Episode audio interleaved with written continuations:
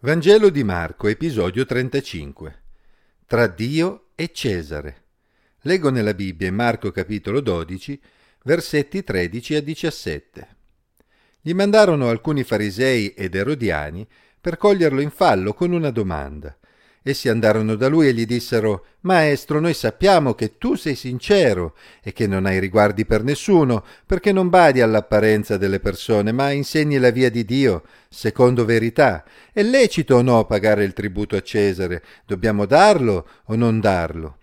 Ma egli, conoscendo la loro ipocrisia, disse loro Perché mi tentate? Portatemi un denaro, che io lo veda. Essi glielo portarono. Ed egli disse loro, Di chi è questa effigie e questa iscrizione?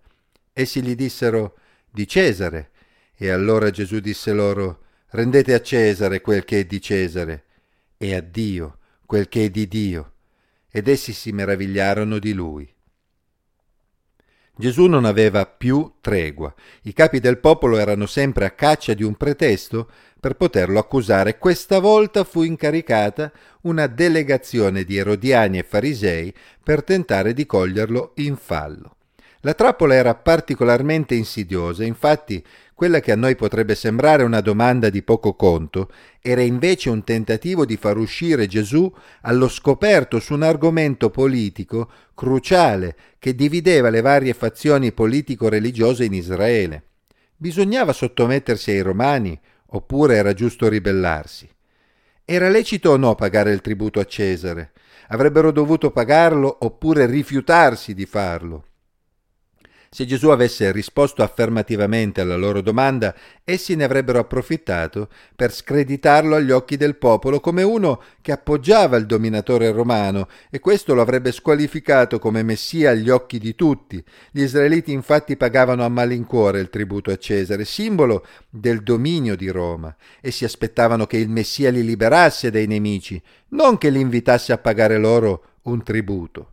Se invece Gesù avesse risposto negativamente, gli erodiani sarebbero stati lì apposta, come rappresentanti di Erode e del potere romano, per arrestarlo con l'accusa di ribellione nei confronti di Roma. Si noti l'astuzia con la quale si erano avvicinati a Gesù, fingendo di lodarlo proprio perché egli non aveva riguardi per nessuno e quindi avrebbe risposto secondo verità. Sembrava proprio la rivincita perfetta per il modo in cui poco tempo prima Gesù aveva messo in difficoltà i capi del popolo, invitandoli ad esporsi relativamente a Giovanni Battista in Marco 11 versetti 30-33. In quell'occasione essi erano riusciti a uscirne con un non lo sappiamo, ma sapevano che Gesù non avrebbe potuto uscire altrettanto facilmente dalla loro trappola.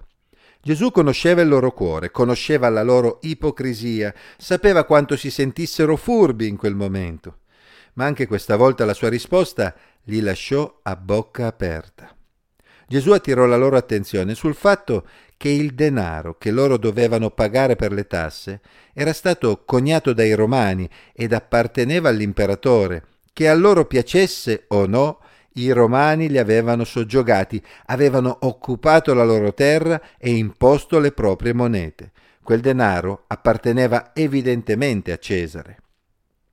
Il dominio romano era lì, a testimoniare della maledizione che, secondo quanto indicato dalla legge, in Deuteronomio 28, era caduta sul popolo di Israele a partire dalla caduta di Gerusalemme nel 586 a.C., per essere venuti meno al patto con Dio.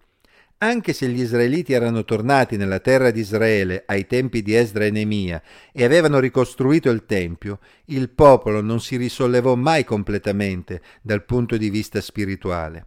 La storia di Israele nei secoli seguenti fu caratterizzata da una classe politica corrotta, che ora stava andando a braccetto con i romani, traendo il massimo beneficio dal denaro dell'invasore. Basti pensare che a quel tempo persino il sommo sacerdote veniva nominato da Erode. In sostanza, quegli ipocriti stavano cercando di farlo venire allo scoperto contro i romani, ma essi stessi si erano venduti volentieri ai romani per denaro. Che i farisei, coloro che avrebbero dovuto essere i più separati dai romani, si fossero presentati insieme agli erodiani, ne era la conferma. Gesù non accettò di stare al loro gioco e passò al contrattacco. Le monete romane riportavano l'effigie di un uomo che credeva di essere un dio, quindi non era certamente qualcosa che come ebrei avrebbero dovuto apprezzare, eppure essi amavano quel denaro e Gesù lo sapeva bene. Erano pronti a rinunciare al denaro di Cesare pur di vedere la manifestazione del regno di Dio? Erano pronti a dire che Cesare si tenga le sue monete, noi serviremo il nostro Dio e seguiremo il Messia. Egli avrebbe potuto liberarli dal potere politico dei romani se essi si fossero lasciati anche liberare dalle catene spirituali che li imprigionavano. Ma Gesù sapeva che essi non erano pronti a farlo. In fondo preferivano tenersi il denaro di Cesare e rinunciare al loro Messia e quindi al regno di Dio. Qualche tempo dopo, quando Gesù fu crocifisso, l'urlo della folla, che incitata proprio dai capi del popolo, diceva Non abbiamo altro re che Cesare. Giovanni 19:15 dimostrò che la preoccupazione di Gesù era ben fondata. Essi avevano dato ai romani ben più che le loro tasse, rifiutando il proprio Messia per restare sotto il dominio di Cesare, proprio come quegli israeliti sotto Mosè che volevano ritornare in Egitto. Nel leggere questo brano riflettiamo sul modo in cui a volte tentiamo Dio nello stesso modo chiedendogli di liberarci, ma allo stesso tempo dimostrando di stare bene nel peccato in cui ci troviamo. Se ci interessa di più il denaro di Cesare che il regno di Dio, ricordiamoci che Gesù conosce la nostra ipocrisia come conosceva quella di quei farisei e di quegli erodiani.